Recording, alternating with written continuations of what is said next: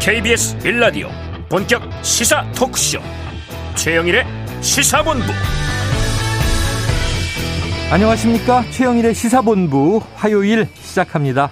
자 이제 본격적인 연말입니다. 올해는 열이틀 남았습니다. 자 빠르게 지나갈 시간이고요.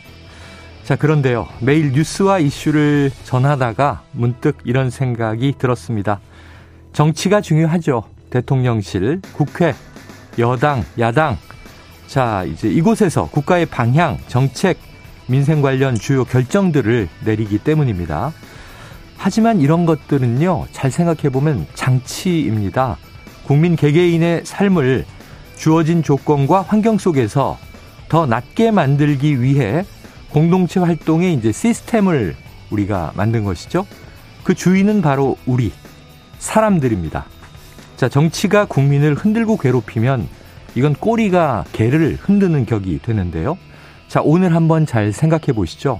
무엇이 내용이고 무엇이 형식인지 또 무엇이 본질이고 무엇이 현상인지 우리는 구분하면서 살아야 합니다. 자, 오늘은 유엔이 정한 국제 인간 연대의 날입니다. 좀 이름이 거창하죠? 자, 21세기에 들어섰어도 지구촌 문제가 심화되자 이 빈곤, 기후위기, 불평등, 인권 문제에 이제는 국가뿐 아니라 민간, 기업, 개인들도 나서자. 이렇게 호소한 것이 벌써 2005년부터입니다. 자, 윤석열 대통령 이제 많이 강조하시는 자유, 연대, 세계 시민, 이런 개념들과 아주 긴밀한 연관을 갖는 날입니다. 개인의 힘이 큰 시대가 됐습니다. 사회적 문제에 우리가 객이 되어서는 안 되겠습니다. 우리가 주인입니다. 최영일의 시사본부 출발합니다.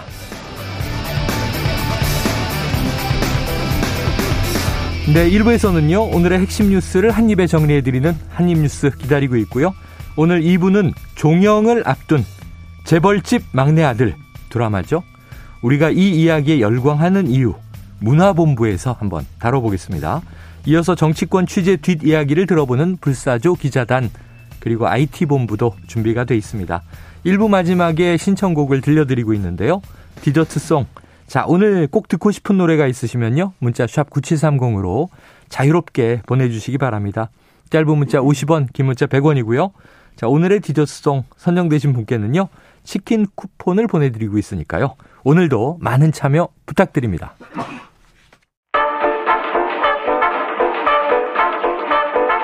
최영일의 시사본부 한입뉴스. 네, 오늘의 핵심 뉴스를 한입에 정리해 드립니다. 한입뉴스 박정호 오마이뉴스 기자, 헬마우스 임경빈 작가 나오셨습니다. 어서 오세요. 안녕하세요. 자, 국민의힘이 조금 전에 상임 전국위를 열었군요. 이 당원 투표 100% 그리고 결선 투표제 또 역선택 방지 조항 이 도입을 골자로 해서 당헌 개정안을 의결했다. 자, 이게 빨리 열렸네요. 네, 그렇습니다. 어제 이 비대위에서 만장일치 의결이 됐고 네. 오늘 바로 상임정국에 열렸는데요. 오전 11시부터 30분 동안 자동응답자나 ALS 방식으로 진행이 됐습니다. 네네. 그래서 말씀하신 것처럼 의결이 됐고 이제 남아 있는 게 23일 그러니까 금요일에 열리는 전국위원회 또 상임정국이 이게 좀 잇따라 열리거든요. 음. 이걸 통해서 이번 주 내에 아, 이렇게 당원 개정안이 마무리된다 라고 보시면 되겠습니다. 네, 자 속전 속결 상황인데 비대위가 결정하자 지금 당내 반응이 보도마다 좀 온도차가 있어요. 어디는 뭐 부글부글 뭐 이런 네. 표현도 쓰고 어떻습니까? 그 초점을 누구한테 마이크를 누구한테 내느냐에 따라서 이제 반응이 조금씩 엇갈리는 것 같은데 네.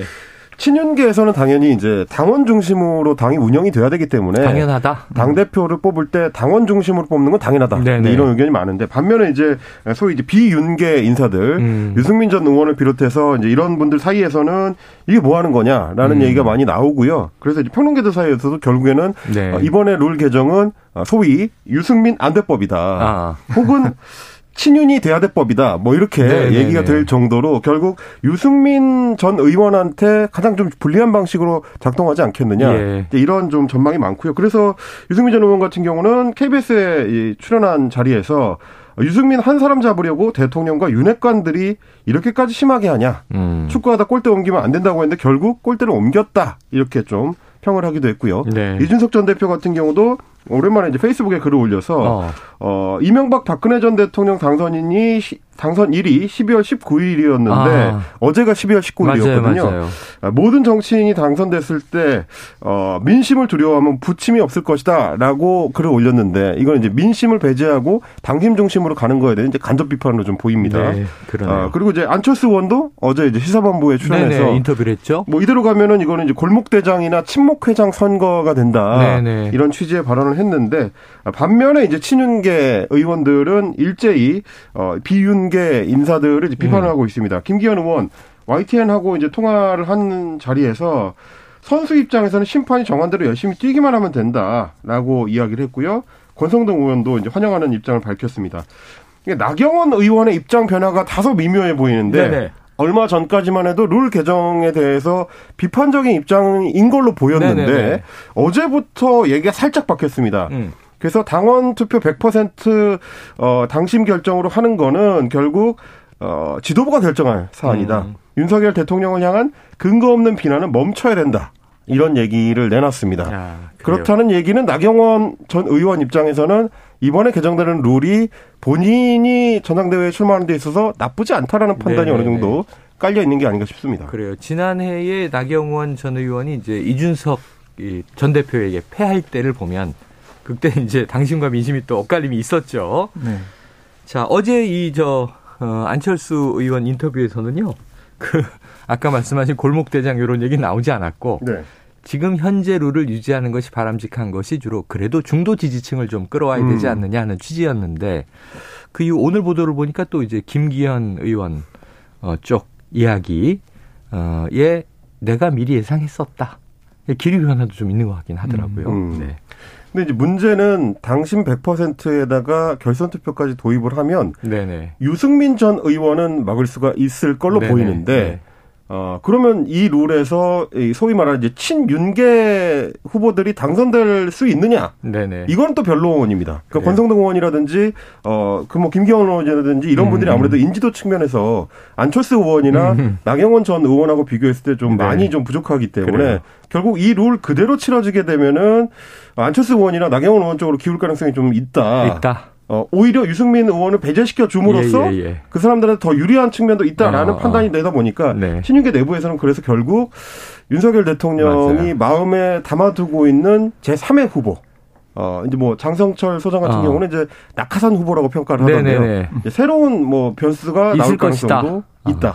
지금만 해도 뭐 친윤계 후보가 너무 여러 명이라. 그렇죠. 그래서 결선 투표가 들어갔다라고 해석들 하고 있으니까. 네, 어제 안철수 의원 이제 골목 대장, 친목 회장 뽑는 거 아니지 않느냐 하는 얘기도 이제 살짝 들어 있었습니다만 음. 그 이후에 이제 이 논조는 어떤 룰이라도 이길 수 있고 당원 100%는 이제 본인에게 유리할 수 있다. 라는 내용도 음. 담겨 있었습니다. 자, 이건 뭐 지금 이제 국민의힘 당내 상황 이번 주 내 지켜보면 결국 결론은 이제 정해져 있는 수순으로 가는 것 같고요. 다음 이슈로 넘어가 보죠. 지금 어제 12월 19일이니까 김진표 국회의장이 정한 최종 시한을 지나서 정한 뭐 마지막 네. 예산안 합의 시한도 또 지나버렸어요. 오늘 20일이 됐는데 이제는 아예 여야 원내대표가 마주 앉지도 않는다면서요?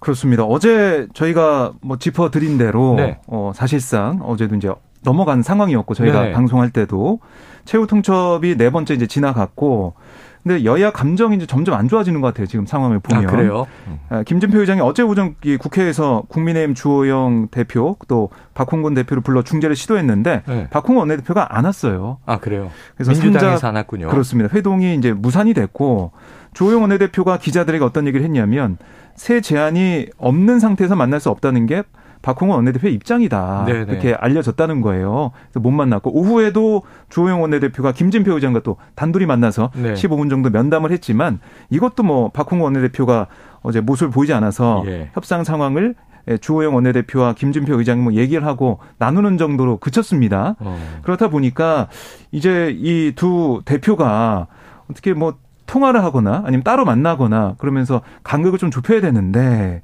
그게 좀 안 되는 상황이 이어지고 있다라고 볼 수가 있겠습니다. 자, 이게 여당 협상 뒤에 이게 뭐 조영 원내대표 의지보다는 대통령실 또 대통령이 있는 거 아니냐 이게 이제 민주당 측의 좀 강한 의혹 제기 그리고 주장입니다. 윤 대통령이 어제 예산안 관련 발언을 하기도 했다는데 이거 좀 실마리가 풀릴까요? 뭐 사실 이제 국회의장의 네, 네 번째 시한이라는 것도 네.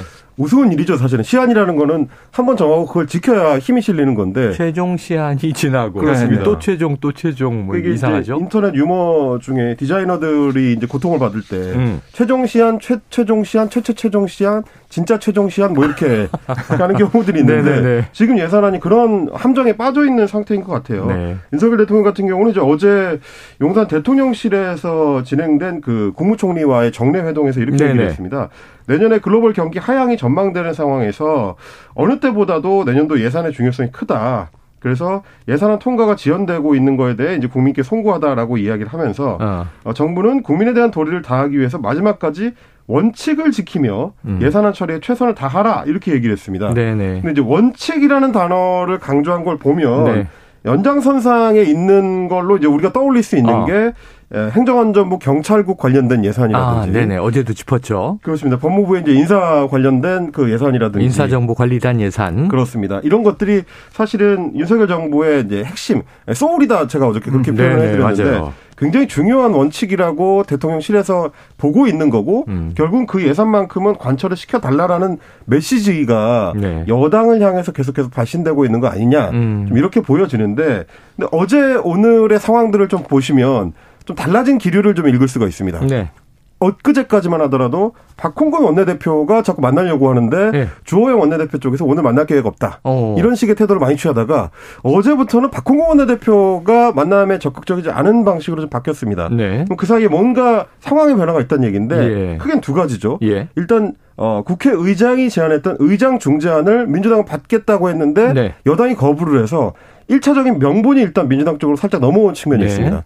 그리고 또 하나는 어제부로 시, 어, 국정조사가 이태원 참사 국정조사가 본격적으로 출발을 했습니다. 네, 그렇죠. 그 사실상 이제 야삼당이 어, 독자적으로 국정조사를 이미 진행을 시키고 있기 때문에 네. 그동안 예산안을 빨리 끝내고 국정조사로 넘어가야 된다라고 생각했었던 어, 야당의 민주당의 원내 지도부 입장에서는 어. 급할 것이 없어진 셈이 될 수도 있습니다. 두 가지 사안이 분리됐다. 그렇습니다. 네. 이렇게 되면 오히려 급해지는 거는 여당이 될 수 있는 거죠. 음. 이런 어떤 원내 전략의 충돌이 결국 오늘의 지지부진한 상황을 만드는 것 같긴 한데 네. 우리 팀장님도 항상 강조하시지만 예. 중요한 건 일단 예산안을 내년 국민 살림을 위해서라도 빨리 좀 결정을 지어주는 네, 거 네. 여기에는 좀 여야 원내대표가 합심해서 좀 힘을 모아야 되지 않나 싶습니다. 그러게요. 지금 국민들이 보기에 뭐 법인세 1% 인하 그러니까 25에서 24로 낮춘다.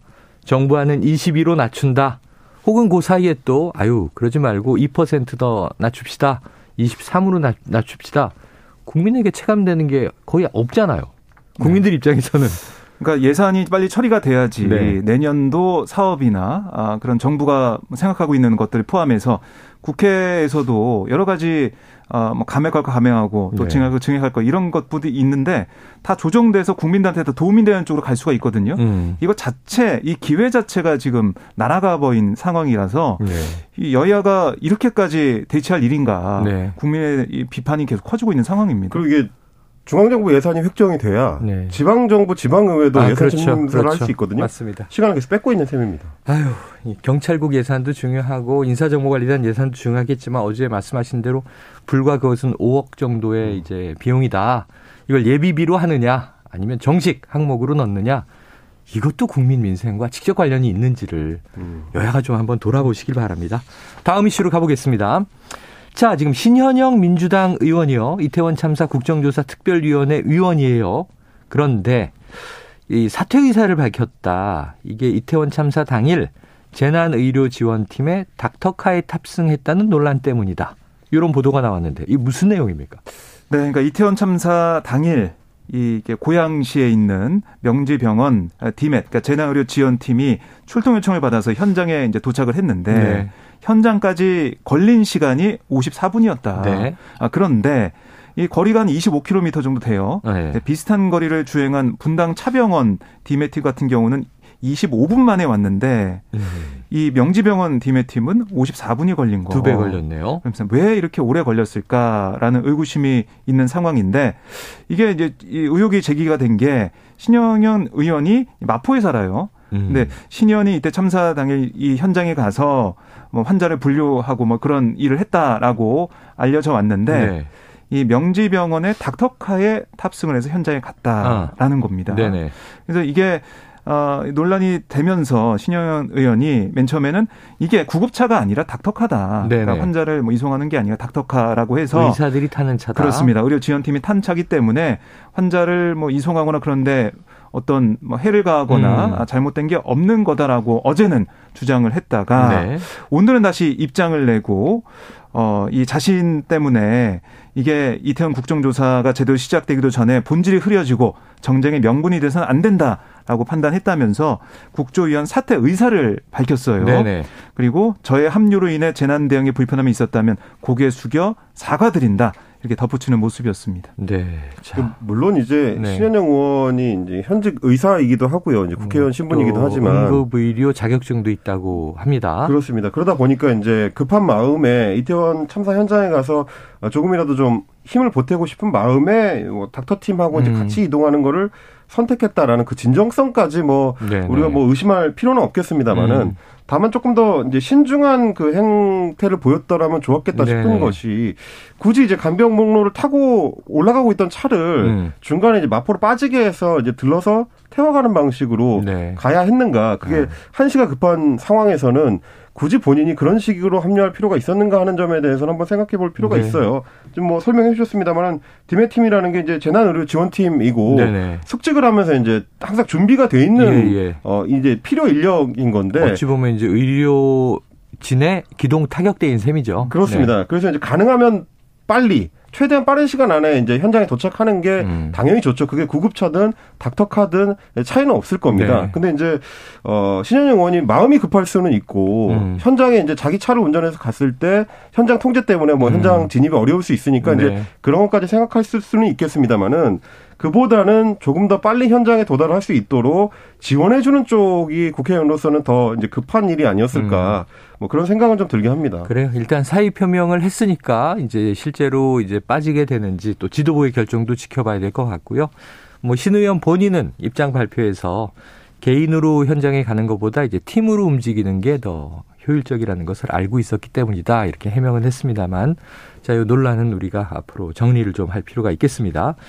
자, 한편 국민의힘 이 김상훈 의원이 어제 비대위에서 한 발언 아, 이른바 참사 영업이라는 표현이 등장해서 이것도 막말 아니냐 했는데 박 기자님 이게 지금 논란이 되고 있네요.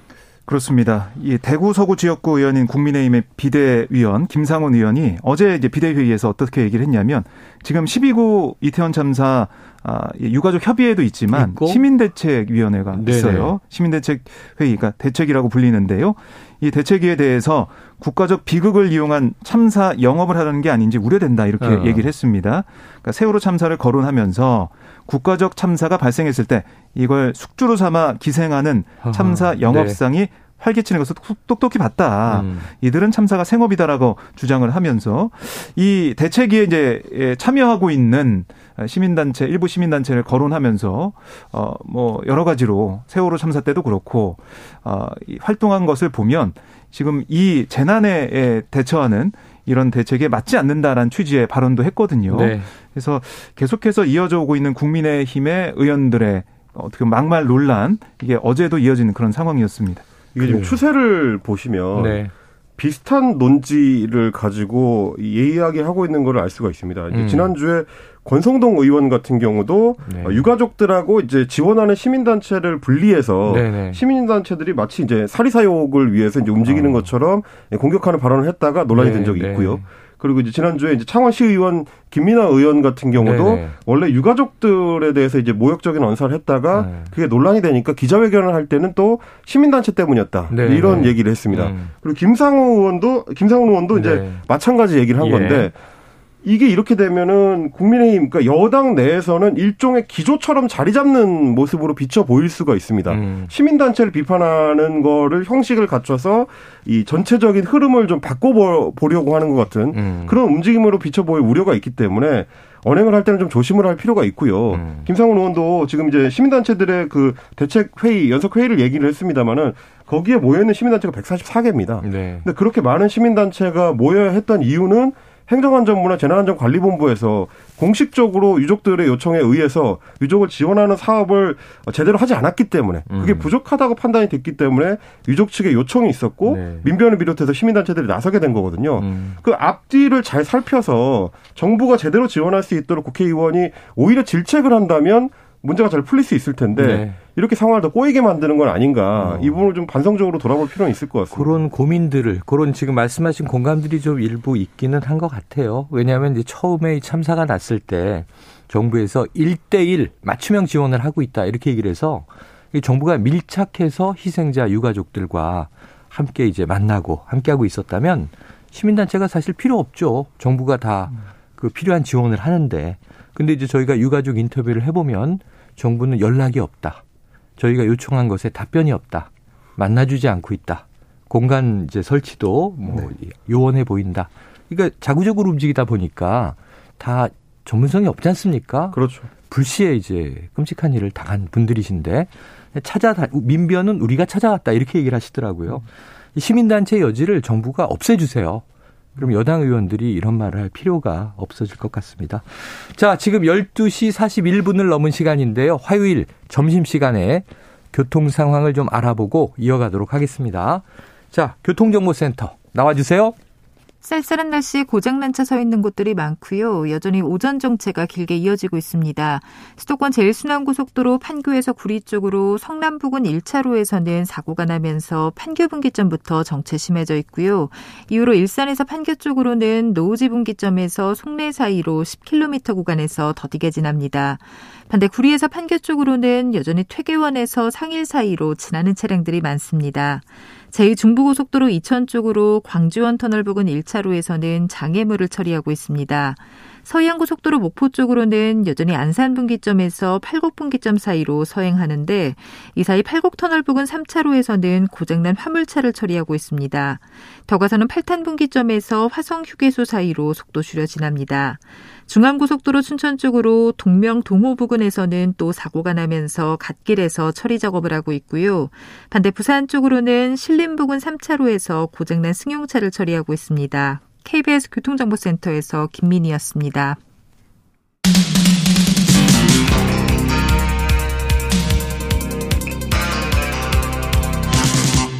최영일의 시사본부. 네, 이태원 참사 관련 좀 있어서는 안 될 없어야 할 갈등에 대한 이야기를 하고 있었는데요. 정부가 좀 주도적으로 나서주면 좋겠다 이런 이야기를 드렸습니다. 자 한덕수 국무총리가요 희생자 합동 분향소를 예고 없이 방문했는데 5분도 안 돼서 자리를 떴다. 이건 어떤 이야기입니까? 네, 한 총리가 어제 오후 한 2시 30분쯤 서울 용산구 이태원 광장에 있는 12구 이태원 참사 희생자 합동 분향소를 찾았습니다. 이게 지난 사구제 때 마련된 그곳이죠? 네, 그렇습니다. 네. 근데 한 총리 방문 일정이 전혀 알려지지도 않았고요. 음. 유족들한테 전달이 안 됐어요. 그래서 유족들이 그 자리에서 한 총리를 향해 분향소에 온 이유가 뭐냐? 또 윤석열 대통령의 공식 사과 계획이 있냐? 그러니까 그동안 유족들이 요구했던 사안을 물어봤습니다. 네. 왜냐하면 총리가 네네. 직접 왔으니까 네. 물어본 상황이었는데요. 분향소 앞에 잠시 선 한 총리가 이런 유족들 질문에 어, 구체적인 답변하지 않았고 음. 가만히 서 있다가 그래서 허나도 하지 않은 채 발걸음 돌려버렸습니다. 아. 한 총리가 이제 머문 시간 차 타고 떠난 시간까지 보니까 한 5분 정도 되는 그런 상황이었는데 음. 근데 좀 합동분향소 바로 앞에는 사실상 이제 맞불 집회를 하는 극우 보수 성향 단체도 있었거든요. 네네. 그런데 유족들의 질문엔 답을 하지 않고 한 총리가 이 보수 단체 회원들과 악수를 나누면서 어. 인사하는 모습을 보이더라고요. 네네. 그래서 유가족 협의회가 입장을 냈는데요. 이런 보여주기식 조문 시도에 유감을 표한다. 라고 얘기를 했고 만약에 정말로 진정으로 사과 위로하려고 음. 했다면 먼저 유가족들에게 예를 갖추고 진정성 있는 사과를 하고 적어도 공식적인 일정으로 분향소를 방문하는 게 순서에 맞다. 어, 현장에 있던 유가족들의 사과에 어떤 답변도 하지 않은 채 급하게 자리를 뜬 거 이건 뭐 사리에 맞지 않는 그런 네. 상황이다라고 비판했습니다. 예. 물론 이 국무총리실이나 한덕수 총리 측의 얘기는 개인적인 아. 조문하기 위해서 찾아간 거기 때문에 음. 거기 뭐 답변을 하지 않고 현장에 있다가 왔다라고 얘기하고 있지만 유족들 입장에서는 여기에 대한 비판의 목소리가 나오고 있습니다. 네네. 아유 국민들의 눈이나 유가족들의 뭐 시각에서 어쨌든 개인 한덕수 국무총리 한덕수가 구분이 되겠는가? 아니, 그거를 지적하지 않을 수 없는 게 그 자리를 보좌해서 간 보좌진들이 화면에 같이 다 잡힙니다. 네네네. 그게 개인 한덕수가 자기 차를 운전해 가가지고 네. 어, 분양을 하려고 했던 거는 당연히 아니고요. 음. 보좌진하고 같이 국무총리의 일정을 챙기는 사람들이 함께 갔는데 그걸 개인적으로 갔다는 게 네. 애초에 성립이 되느냐? 일단 이게 하나가 있고요. 그리고 한덕수 국무총리가 국무총리라는 사실을 전 국민이 다 아는데 네. 거기서 개인 자격이라는 게 어떻게 가능한가요? 그리고 또 하나는 유가족들의 요청 사항이라는 거는 이 유가족 협의회가 만들어지던 때부터 명확합니다. 음. 정부의 공식 사과가 필요하고 공식적인 입장을 밝혀달라라는 거고요. 어제 유가족들도 한덕수 총리한테 요청했던 게 그겁니다. 이게 음. 대통령을 대신해서 사과하러 온 것이 맞느냐. 음. 어, 대통령과 정부의 공식 입장 측면에서 말을 해달라라고 했는데 음. 답변을 안 하고 알겠습니다. 수고하세요 하고 가버린단 말이죠. 음. 저는 이 알겠습니다. 수고하세요를 보고 정말 귀를 의심했는데 음. 그냥 하다못해 유가족들한테 어떤 위로를 네네네. 네, 네. 건네려는 어떤 노력을 조금 더 하고 그리고 이제 정말 분양을 하려고 마음을 먹고 애써서 그분들을 설득하려는 노력을 했더라면 분양하러 온 사람을 쫓아내기야 했겠습니까? 네. 근데 이런 항의를 받자마자 알겠습니다. 수고하세요. 그렇게 가버리는 거는 애초에 적극적으로 유가족들을 설득하거나 그 장소에 제대로 된 추모를 하려고 하려는 노력을 안 갖추고 간 것이 아닌가. 네. 왜 그런 생각을 할 수밖에 없냐면 국무총리나 대통령 정도의 인사들이 움직일 때는 당연히 음. 사전에 어떤 일정을 만들어 놓고요. 네네. 어제 같은 경우도 경찰들이 미리 가서 어. 좀 이따 국무총리가 오신다 이런 어. 얘기들을 유가족들하고 했다는 거 아니에요. 네. 그러니까 유가족들도 오면 어떤 질문을 할지를 미리 잠깐이라도 음. 협의할 수 있는 시간이 있었던 건데 그거를 미리 고지를 해서 국무총리가 만약 방문하게 되면 유가족 협의회가 어떤 것들을 네. 국무총리한테 네. 질문을 할지 요청을 할지 정리할 수 있는 시간을 주고 만나야 제대로 된 만남이 이루어지는 거지. 이게 마치 네. 기습하듯이 가서 아 막으니까 어쩔 수 없네요. 그럼 저는 갑니다. 이런 식의 태도를 어떤 국민들이 네. 납득할 수 있겠습니까? 그러니까 이제 아쉬운 게 그런 대목이죠. 이 추운 날씨에 차 한 잔 나누면서 차를 뭐 누가 들고 가든 거기 있는 차를 대접을 받든 그건 중요하지 않은 것 같고요. 정말 정말 힘드시죠. 정말 죄송합니다. 이렇게 시작을 해서 이야기를 풀어갈 수 있을 텐데 하는 좀 아쉬움이 들어요. 자, 그런데 오늘 오후에 국민의힘 국정조사 특위위원들 그동안은 이제 보이콧하고 있는 것으로 전해졌죠. 자, 유가족을 만나기로 했다는데 박 기자님, 좀 오늘 오후에 전환점이 나올까요? 네, 그러니까 유가족과의 면담을 하는 국민의힘 위원들이 어떤 얘기를 할지 음. 여기 좀 관심이 모아지게 되는 그런 상황인데요. 그러니까 유가족들이 국민의힘 이 특위 위원들을 만나서 할 얘기는 사실 예상이 됩니다. 네. 그러니까 내실 있는 국정조사 빨리 좀 해달라. 음. 그리고 이제 시간이 많이 지나갔으니까 기한 연장을 해야 된다. 네네. 아마 이걸 요구할 것 같아요. 한 뭐 20일 남았죠. 그렇습니다. 얼마 남지 않았기 때문에 이 부분들 그리고 또 하나는 저희가 앞서 전해드렸듯이 국민의힘 인사들의 이 이른바 아, 이런 발언 논란들 음. 여기에 대한 항의도 있을 것 같아요. 거기에 대해서 오늘 특위위원들 주호영 원내대표 참석을 합니다. 네네. 주 원내대표가 어떻게 입장을 밝힐지 좀 지켜봐야 될 것 같습니다. 네, 그 여, 당 인사들이 적극적으로 나서서 유가족들을 보호하고 그분들이 어, 제대로 추모할 수 있는 기회를 만들어 주시려는 노력을 좀 해주셨으면 좋겠어요. 아까 음. 저희가 김상원 의원이나 이런 분들의 이제 망언을 소개를 해드렸지만 그런 이야기가 나올 수 없는 분위기를 여당에서 먼저 만들어 주셔야 됩니다. 음. 일테면 뭐 저희가 지금 방송하고 있는 이 유튜브 어뭐 채널에도 보면 댓글에 이런 댓글이 달립니다. 네네. 유가족이 벼슬인 세상 이런 아. 말씀을 실제로 하시는 분들이 네. 지금 현재 있으세요. 어. 근데 이렇게 나올 수 있는 이유는 여당에서 일정 부분은 그걸 방치하거나 음. 혹은 어떻게 보면 특정 인물들이 그걸 조성하는 것 같은 분위기를 만들기 네네. 때문인데요. 오늘 유가족들하고의 만남이 집권 여당이 단순히 이제 알리바이를 축적하기 위해서 형식적으로 만나는 게 아니고 정말 유가족들을 이해하고 음. 보호하고 어, 도와드리려는 진정한 마음으로 만나셔서 그런 기회를 좀 만들어 갔으면 좋겠다는 네, 생각입니다. 다시 참사 초기 국가 애도 기간도 일주일 있었습니다. 분향소를 이제 대통령이 거의 매일 찾던 그런 시간이 있었고요. 초심으로 한번 돌아가서 전환점이 나오길 기대해 봅니다. 자, 다음 이슈로 넘어가 보죠. 자, 민주당 지금 박지원 전 국가정보원장의 복당을 허용했는데 네. 갈등이 이어지고 있다는 얘기는 뭔가요?